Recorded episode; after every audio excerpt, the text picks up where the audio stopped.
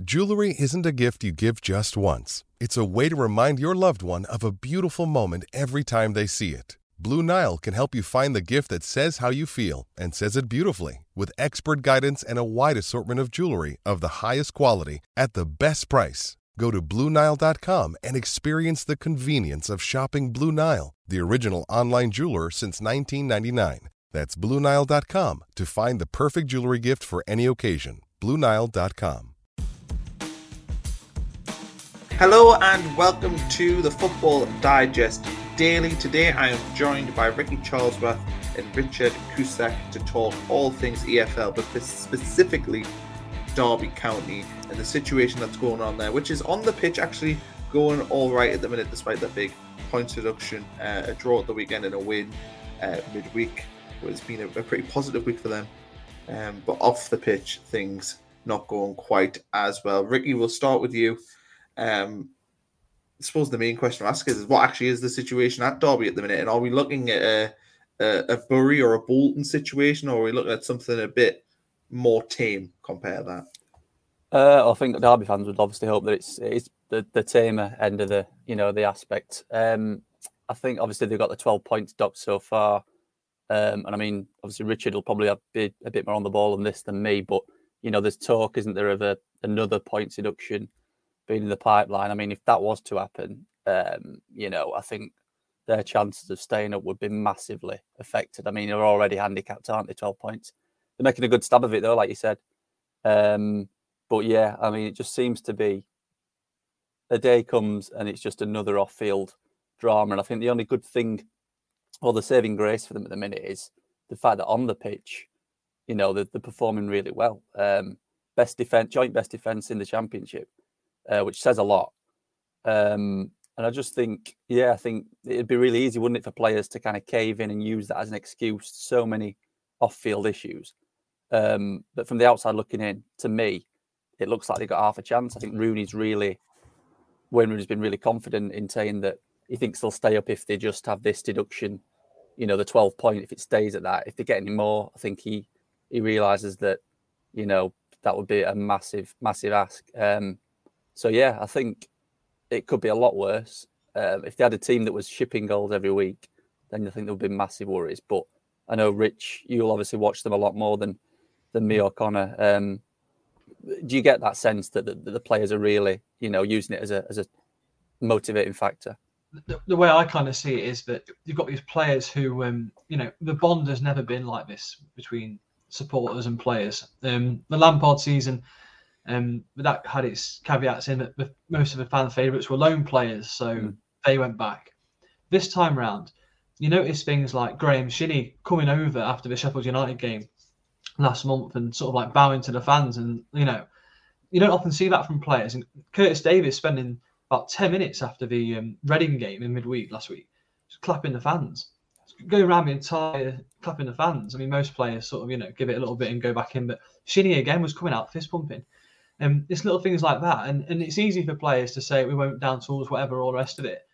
They're coming out. You can see how much it means to to the players, um, not just in the performances, but also in the reaction as well, and, and how they handle themselves in front of the media and, and what they say. Um, but I agree with every, everything you've just said, Ricky, about 12 points already being a big handicap.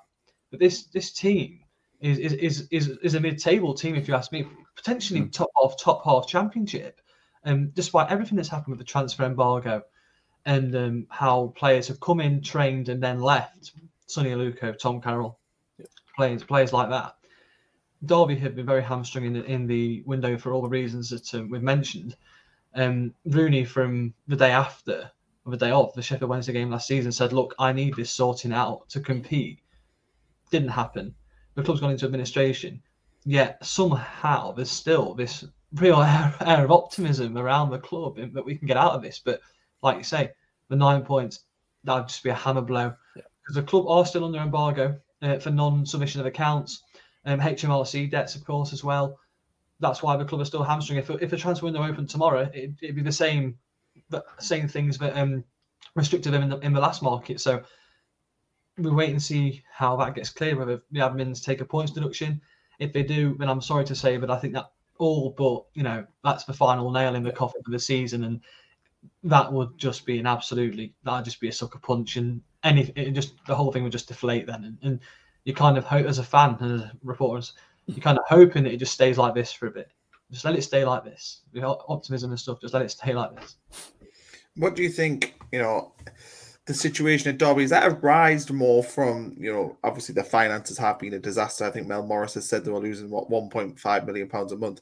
But as this came on as much from the EFL um, financial fair play, or do you think even without that, this situation was going to happen and Mel Morris was going to pull the plug and put the club into administration? I just think there's only so long you can survive on kind of like, you know, the I mean, look at the TV revenue compared to Premier League and the money you get in the Championship, and then it drops even further in League One.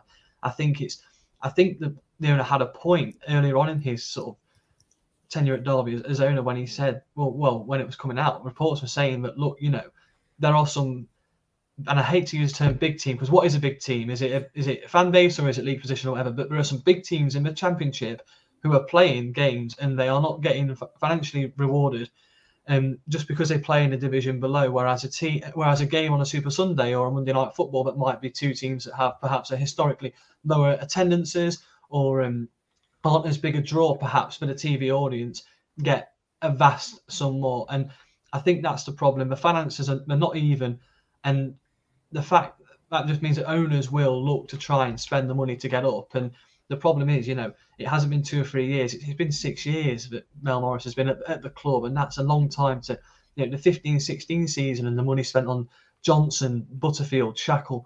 and then you have Matty Vydra coming in the season after, and then you have Tom Lawrence coming in the season after that, and then Krystian Bielik coming in for um, in 2019 after the um, money spent on Marriott, Waghorn, Jozef players like that who all left in free transfers in the summer. Um, it's it's been it's been a long time. it's been a been a long time spending the money. It just isn't it isn't sustainable. But mm. clubs like Brentford we've seen can make it. If you recruit smart and you um, bring the right players in, you, you get a setup, you get a culture established throughout the entire club. You can do it. Um, it just hasn't it hasn't worked for Derby. But, but too much money has been spent on on. I'm sorry to say, but, but not you know players that just haven't haven't performed and haven't been able to um, you haven't been able to resell these players and get a big fee, which is what again I come back to Brentford. That's what they that's how they've done it. You know, you, you can't survive on this model where you aren't getting the money back.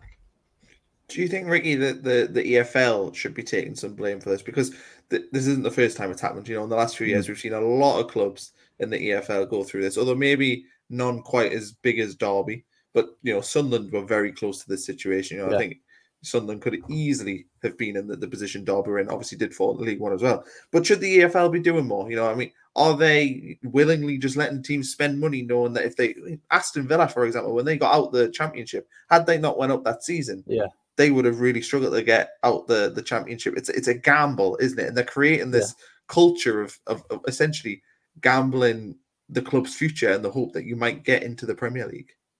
To an extent, yeah. I mean, like you said, with the, the Villa example is really good. Um, you know, I think QPR, there was a similar kind of thing going on there a few years ago. So they kind of got fined retrospectively after they'd reached the Premier League. So it's like, you know, it's a bit bit of a strange one. Um, Sheffield Wednesday obviously got done. That was to do with more the, you know, to do with the finances of the stadium and the sale. But yeah, it, it, I think the EFL's rules sometimes you have to shake your head um, you know, there's a lot of, you know, a lot of things that don't really make sense. They'll find one club for certain things, and then they'll not come down as hard on other clubs. Um, but I think they are trying to change that. I know the chief executive, um, whose name escapes me at the minute, but is it uh, Trevor Birch? Sorry, Rick Parry, former Liverpool guy. Oh, sorry, Trevor Birch. The um, Birch is it now? Yeah. Yeah, yeah. The, I think he's the chief executive. He, he came out with some you know, long-winded statement about wanting to be more sustainable, and, and obviously Rick Parry's had comments as well about wanting this this funding from the Premier League. So yeah, it's a bit of a strange one. That, but I think everybody knows, every club knows they've got this FFP rule now, 39 million over three seasons, and if you exceed that, you know, you, you kind of know that punishments are going to come now, and we are starting to see that that bear fruit. Um, but it's interesting when you said about Sunderland and, and you know big clubs falling into trouble. But you know, that's the gamble, isn't it? Sheffield Wednesday is a great example, similar to Derby. They chased the dream, they chased the Premier League, they spent bucket loads, and I mean big money on not necessarily transfer fees. They did spend that on the likes of Rhodes, um, but like Bannan, big money, big tran- uh, big wage, Westwood, Sam Hutchinson, Steven Fletcher, Gary Hooper. These are players on big, big money. And after a while, when that doesn't work, that doesn't come off, like uh, Richard said, they spend this money and then they let, end up letting these players go for nothing. Um, you know, that's that's the gamble they take. I love the way Brentford work.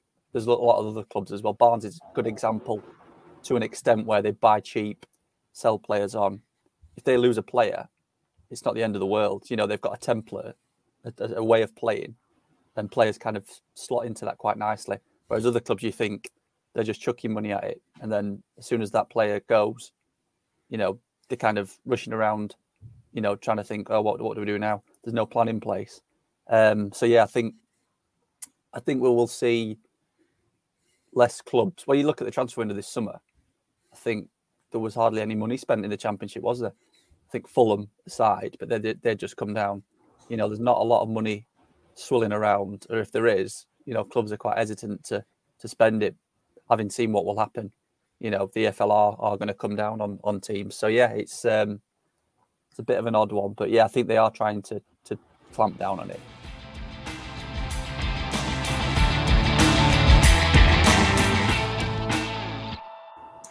Do you think Richard? Eh, back to to Derby now. What what's the situation with with Wayne Rooney at the minute? You know, because I mean, know he came out and said that he, wouldn't leave the club. He would, you know, stick by. What sort of a man would he be if he if he left the club and the situation it's in? But on the face of it, from the outside looking at it, it seems like he's doing a, pretty decent job, and I wouldn't be surprised if another club looked at him. Um, but do you think he's going to be in here for the long haul? And by the long haul, I mean, you know, even if they get relegated this season and they're in League One next season, do you still think he'll stick around the club? I think with Wayne Rooney, it's interesting because people are talking about him now, like Derby fans.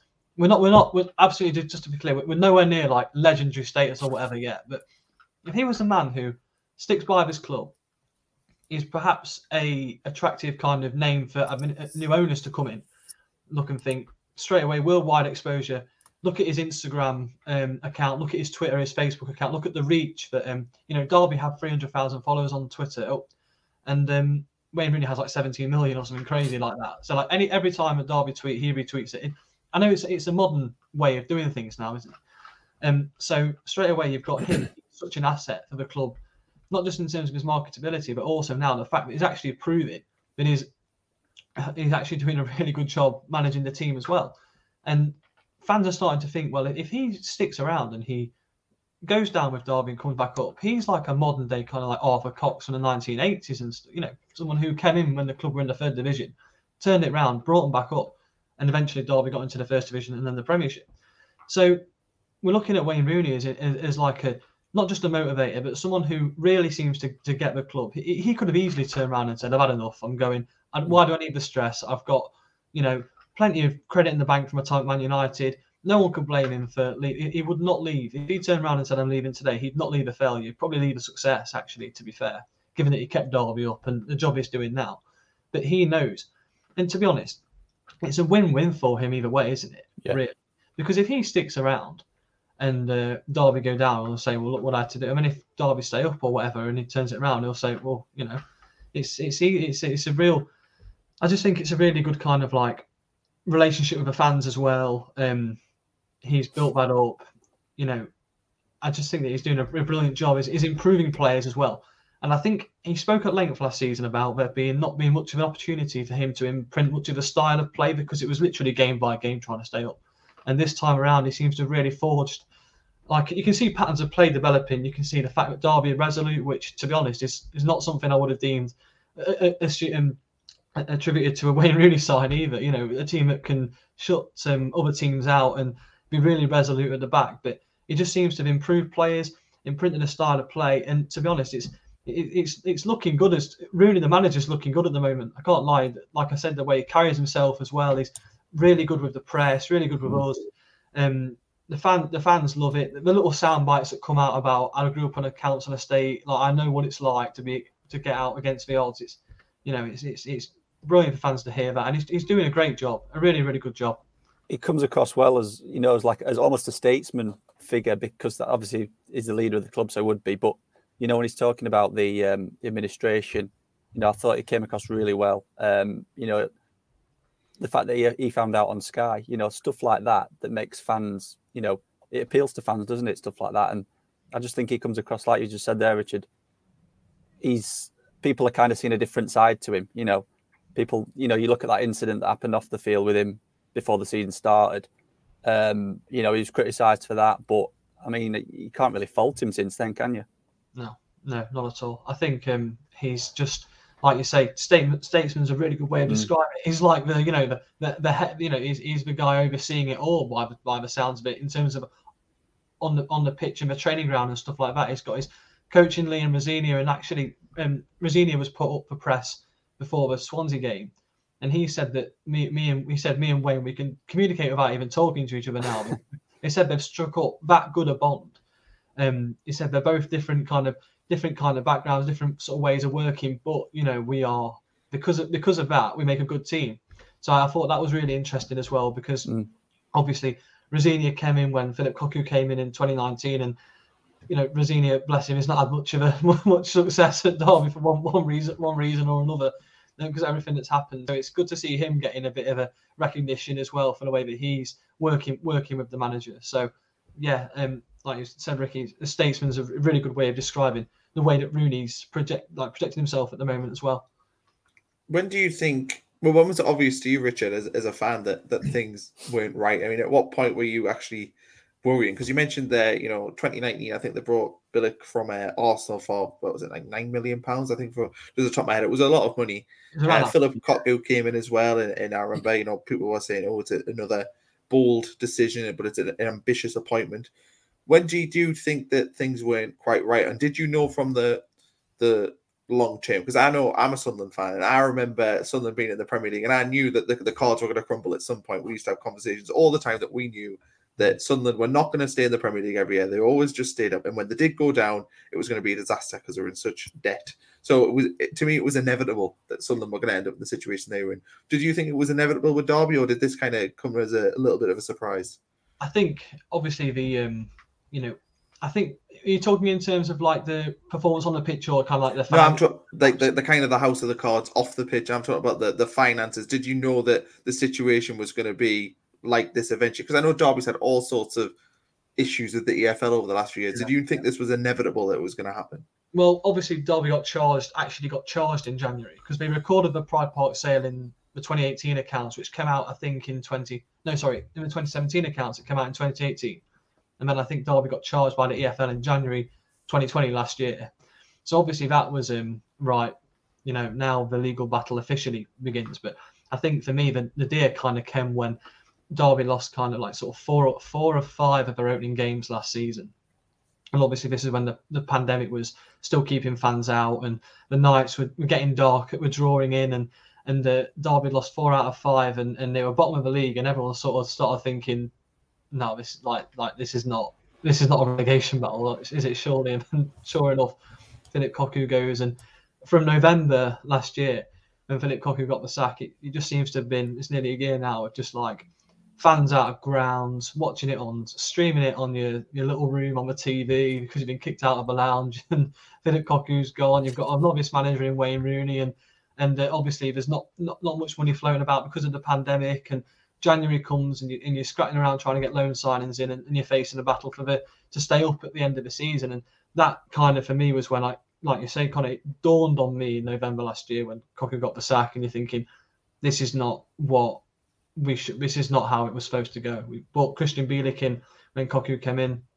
Um, he was developing youth players as well, Lee Buchanan, Louie Sibley, uh, Max Bird, Jason Knight, all these great players who all of a sudden were being given instead of coming off a bench or playing bit part first team roles. They were given responsibility of players 10 years older than them, you know, players who've been playing senior football for years and years and years. Um, so that, that was just straight away you're thinking, well, this is going to be a real struggle. And that for me is when, yeah, when when when I kind of thought we're in for it. It's coming up for us now. Do you think Ricky do you think that Derby have a chance of survival this season? And the reason why I throw this to you is, is yeah. Richard will obviously have the, the spectacles on, as every fan of a club will do. But do you think that Derby have a, a chance this season? I do, yeah. I think it hinges on two things. I think that's January, and if the administration issue hasn't been, you know, if the ownership issue, sorry, hasn't been resolved, and they have to sell Lawrence, Buchanan, Knight, um, that's one thing. Um, because obviously you would expect them to not be able to replace them with any, you know, other than loans and frees, which is not really going to be the same. You know, they're not going to be the same players. Uh, I think the other thing as well is the squad they've got, or the team they've got, is doing a good job at the minute. It's making a good fist of it. But Richard will know there's no depth to it, is there? No. There's no. You get two or three injuries. No. I know you've already got two or three.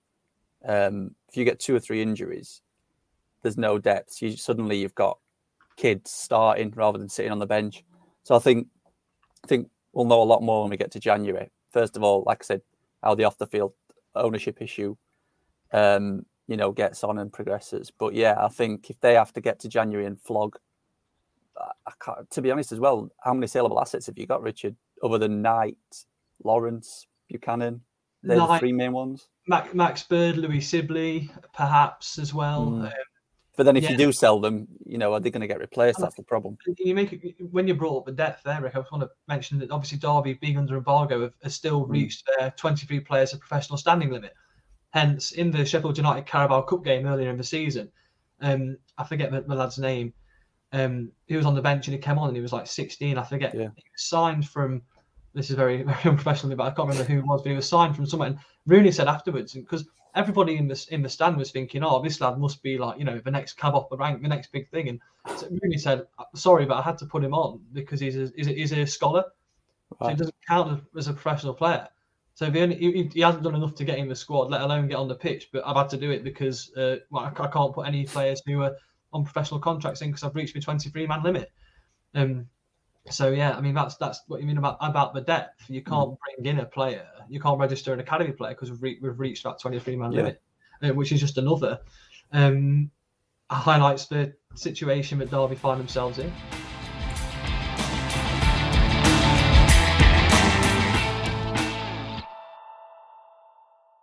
Okay, well, I think we could probably talk about Derby for a while, but uh, I was going to move on to some some other EFL chat, and the, the place to stop for me um, outside of the Derby County situation is Coventry City, who are third now. Uh, Ricky in the in the championship played Fulham at the weekend, one four one, mm-hmm. controversial mm. game, which I'm sure we'll touch on. But do you think they've got a real chance of promotion this season?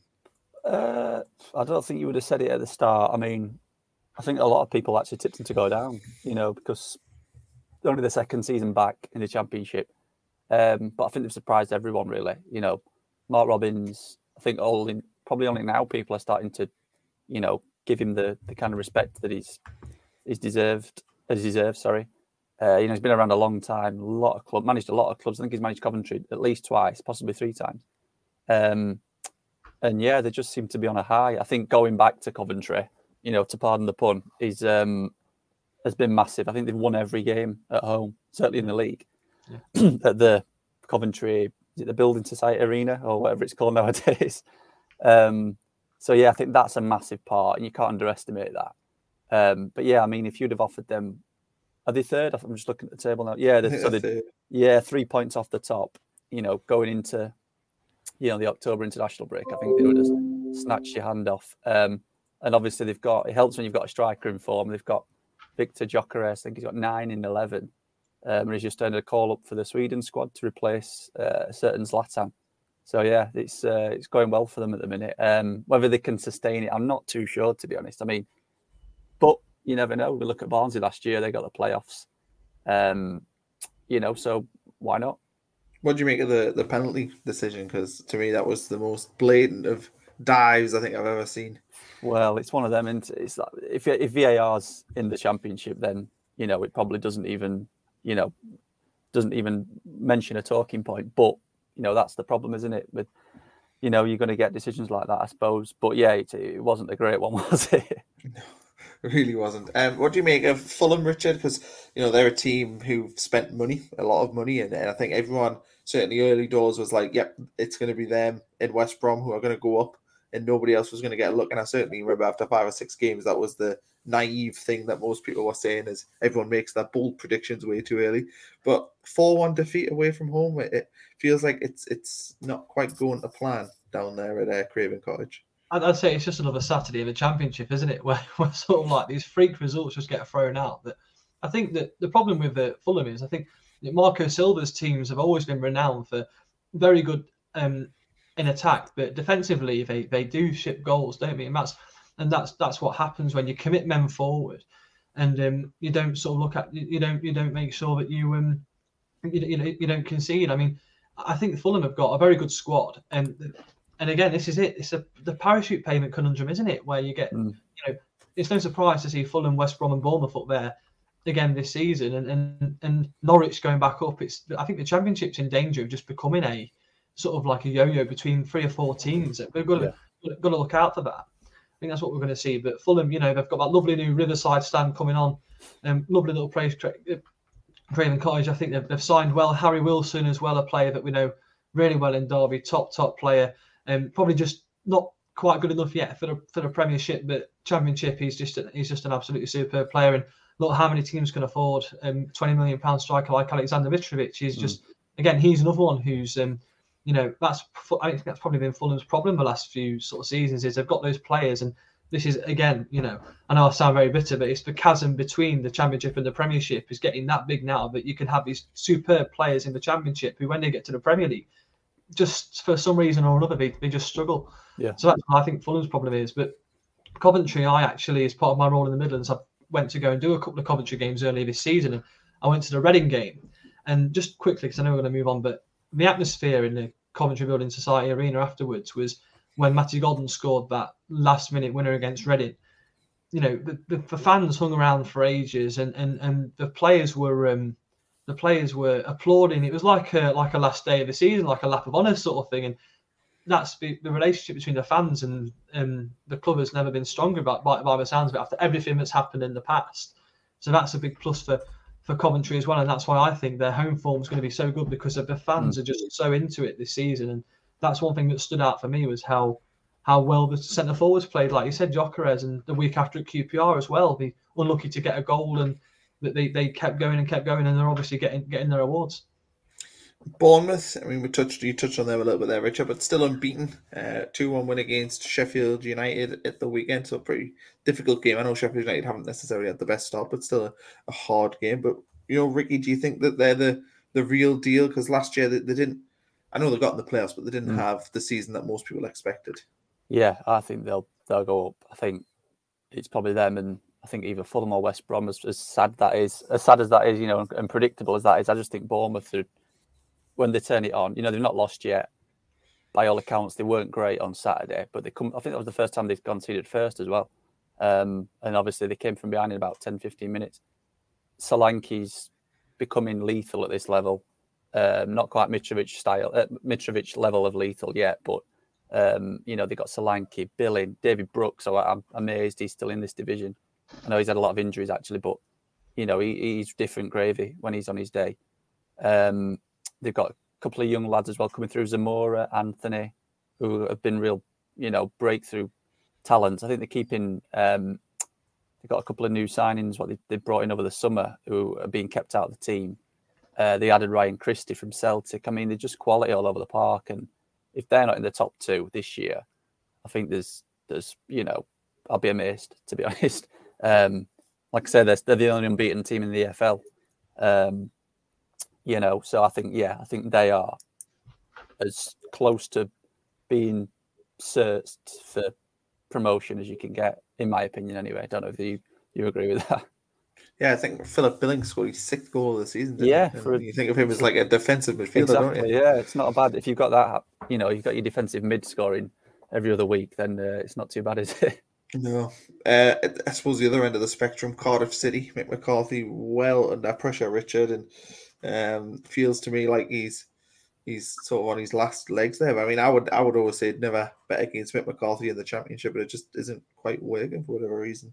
And I, I actually really like Mick McCarthy. He's brilliant in post-match pressers, and he's just like one of those kind of old, you know, old stages, still hanging on, isn't he? Like Neil Warnock as well. He's, you know, an absolute legend of the game at, at this level, certainly. But it was always um, it was always a strange sort of. I thought Cardiff moving for Neil Harris was strange to begin Yeah. with. Then it, it re, instead of resetting and going right, you know, let's look to the future perhaps and get someone in and let's imprint a style of play. They move for Mick McCarthy, and I thought that I found that odd. I mean, I can't believe he's not. I can't believe he's not. Um, he's, he's not left yet. To be honest, I'm surprised he's still still hanging on. But they, they just, they, but he's really really struggling there, isn't he? I mean, I can't say I've seen much of much of Cardiff, but I, I am surprised with kind of like, you know, the, the, the players have got are good ones, aren't they? You know, got, they've still got Aden Flint at centre back, haven't they? Yes, they have. Yeah. He's still a top class player. You know, I don't see what I don't quite understand what's um what, what's gone gone wrong up there, to be honest. But yeah, I mean, I don't know what you think. What you think? Because like, like I say, I haven't seen much of Cardiff, but I am surprised that they, they've still got still held on to him, went for him in the first place. To be brutally honest, Yeah, I think that well, he's lost five on the spin, um, and obviously international break. A lot of fans are saying, "Well, this is the ideal time because they've got Swansea the next game, which is, uh, you know, a bit of a tasty one for them." Um, yeah, he got absolute pelters the other week when he played five centre backs in a starting eleven, and I think he dropped Kiefer Moore, who's obviously their, you know, their best striker. Um, that was when they got beat by West Brom four 0 So yeah, fans weren't happy at that, and then they obviously lost to Reading. Um, again, they put up a bit of a better fight against Reading, but you know, five spin, five defeats on the spin says it all. Um, like you, I, I, I'm surprised he's still there. By all accounts, he's going to be staying there for at least the next game. But you know, they lose that to Swansea. That's six on the spin. Not many managers stick around after that, do they? Especially if they lose to Swansea. Um, you know, in a in a heavy fashion, you know, it's got to be curtains for him, hasn't it? well, I remember our West Brom reporter Joe Chapman saying after saying on Twitter during the um, four 0 defeat on the Tuesday night just gone that Mm.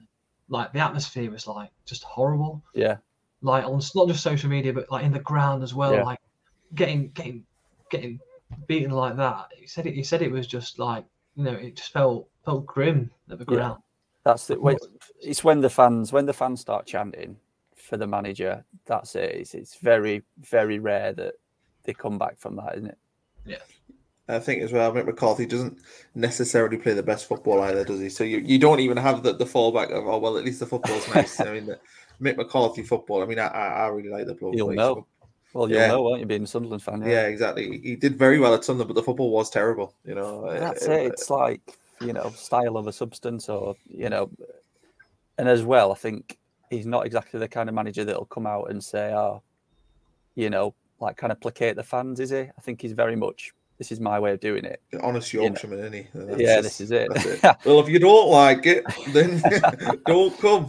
Yeah, that's, that's Mick McCarthy in a nutshell. Um, Middlesbrough lost at Hull. We did mention Richard. I think you t- touched on Neil Warnock, but um, I think we had Craig Johns on, who's our Middlesbrough reporter through the week, and he was saying that Middlesbrough's season was kind of at the point where they needed a couple of wins to to really kind of put themselves back within playoff contention because I think they see themselves as a top eight club, but lost at Hull at the weekend. And you look at that, and Hull have been so poor this season. You, you think that they're probably them and Peterborough look like the two worst sides in the division for me, quite comfortably. Um, what happens with Middlesbrough? Do you think Neil Warnock is under pressure? Do you think that this could be his finally his last hurrah as a championship manager? again this is like an interesting situation isn't it because at what point do you decide well you know this season's gone i mean i know all you have to do is put three or four wins together in a championship and you can be either out of a relegation scrap or into the playoffs but at this point now do you say look you know something's got we've got to turn this season around somehow because steve gibson you know Borough came down i think in the 2017-18 season was when they got, or was it a couple of seasons before They they- relegated 16 17. that's it, yeah. And they got Monk in, didn't they? And then they got Pulis in. So they got Monk in, spent big, went for Pulis, tried to kick their way out of the division, um, you know, kick and rush football and the Pulis. That didn't work. And now they- went for Woodgate. And, uh, you know, Gibson's track record of man, it's not been great the last few years, has it? I mean, he's got to get the next one absolutely spot on because, again, you risk lagging behind. And if you can't spend the money because of FFP or whatever, you're banking on kind of like a Neil Warnock working working his magic like he did at Cardiff to get you out of, out of the division. And I must be honest, I didn't see this. Um, I didn't see this happening. I would say that normally, if you employ Neil Warnock and give him the tools, you know, you should be playoffs minimum under him. Um, but is it a sign that perhaps his managers, Mick McCarthy, Neil Warnock, are they struggling to get a grip with you know West Brom, Bournemouth, Fulham? Is that kind of way of getting out of the division? Is that is it on its way out now? You know, are you going to you're going to struggle perhaps to um, to forge that mentality and get the players playing the, in, in, the way that you want to forge forge that kind of like get everyone on the same page and and get you get get your way out in the championship that way. I don't think um, I don't think Warnock's got long left to be honest, and I'm, and I'm honestly surprised that he doesn't just um, pack it in and retire and go back down to his home in, in Plymouth or, or, Devon or wherever it is because I, I couldn't blame him if he did. You know, in fact, that's what I'd do now if I had a chance. yeah, I think um, him and Steve Gibson are be very, very good friends. I think that's why they're he's, he's sort of sticking it out there. And apparently, his missus also doesn't like the like having him around the house as yeah. much. I think she quite likes it when he's uh, yeah when he when he's busy. Um, the other one I wanted to touch on, I was actually at Blackpool against Blackburn at the weekend. Uh, good game. Blackpool looked very, very good first half. Blackburn looked good second half, but probably a fair result. Blackpool won 2 1. But what do you make of Blackpool, Ricky, this season? Do you think that they're, they're in the top half now? They had a very yeah. slow start of the season, but they've, they've, picked up. I think they're probably in the top six of form sort of over the last five or six games. Do you think that they could be? I don't think they're going to get in the playoffs, but do you think they're going to be in for a, a pretty comfortable season and probably, you know, not touching the R word quite as much yeah. as maybe people thought? I think, yeah, like you said, the, the start was really slow, wasn't it? Um, I think they've won three of the last four or something like that, four of the last five. Um, but yeah, I mean, that was a good win. I mean, Blackburn, you know, immediately now you think of Blackburn, you think of Ben Brereton Diaz, the new uh, Chilean superstar. Uh, he scored as well, didn't he, on Saturday? Mm-hmm. Um, but yeah, I thought that was a, a, great result. Obviously, bit of a local derby. I, I presume Lancashire yeah, know, that, no, that it, was. I was surprised at how much of a local derby it was. Was it right? Yeah, very, very feisty down there. Was it? All right. Um, but yeah, I mean, obviously, Blackpool fans. I think they, you know, from the outside looking in, I would imagine they feel like they've got the club back now. You know, they're back in the championship. They're allowed to go to games. I know they had a lot of the boycott, wasn't there, with the yeah. the Oyston ownership, and you know, similar to Coventry in a few in a you know in a similar way where the fans are back and they're kind of on side. You know, uh, like you said, I, I think top six is a bit you know, I don't think they would have been saying that after five or six games. Um, but if they can stay up, it's a, it's a great achievement. And I think out of the three, Peterborough and Hull and Blackpool, I think certainly they're looking, you know, in best shape at the minute. Uh, and I think in general, I think they've probably got slightly better squad than the other two. I mean, none of them really, out of all three, have really strengthened. Have they? Hull, I think we're under an embargo. Um, so I had to, you know, similar to Derby, I had to stick to, to loans and frees. Peterborough, I think, brought a couple of players in for for money. But yeah, Blackpool, I'm, I'm, I can not think off the top of my head of any deal that stands out. Who, who was the new players they had on display? They bought the um, the winger from Everton, whose name has totally eluded us. Winger. Oh, was on loan last season. Yeah, I can't remember his name. Simmons, is it? Richard Keogh's there as well at centre back. I think. Oh, Richard Keogh, yeah. You'll uh, know about him, Richard. good player, good player. I, I yeah. his injury, but he's a good, you know, he's a good championship, good championship player. He, he, during his time at Derby, he missed about like you know, fifteen or sixteen games. Mm, yeah. No, he did it. I was surprised. I mean, I always thought of Richard Keogh was a bit of a, a clogging player, but God, he was a ball playing centre back on Saturday. It was uh, yes, yes. it was fantastic. Um, well, I think we're just about out of time now. So thanks, guys, for coming on. It's been good to talk, good to learn from my perspective. Because to be honest, I've, while I have been tracking the Derby situation, I haven't been avidly watching it, and it, it seems not quite as cut and dry as previous administration situations, whereby I think Wigan well maybe the last team I didn't think. Although did they go into administration? I don't think they did, did they?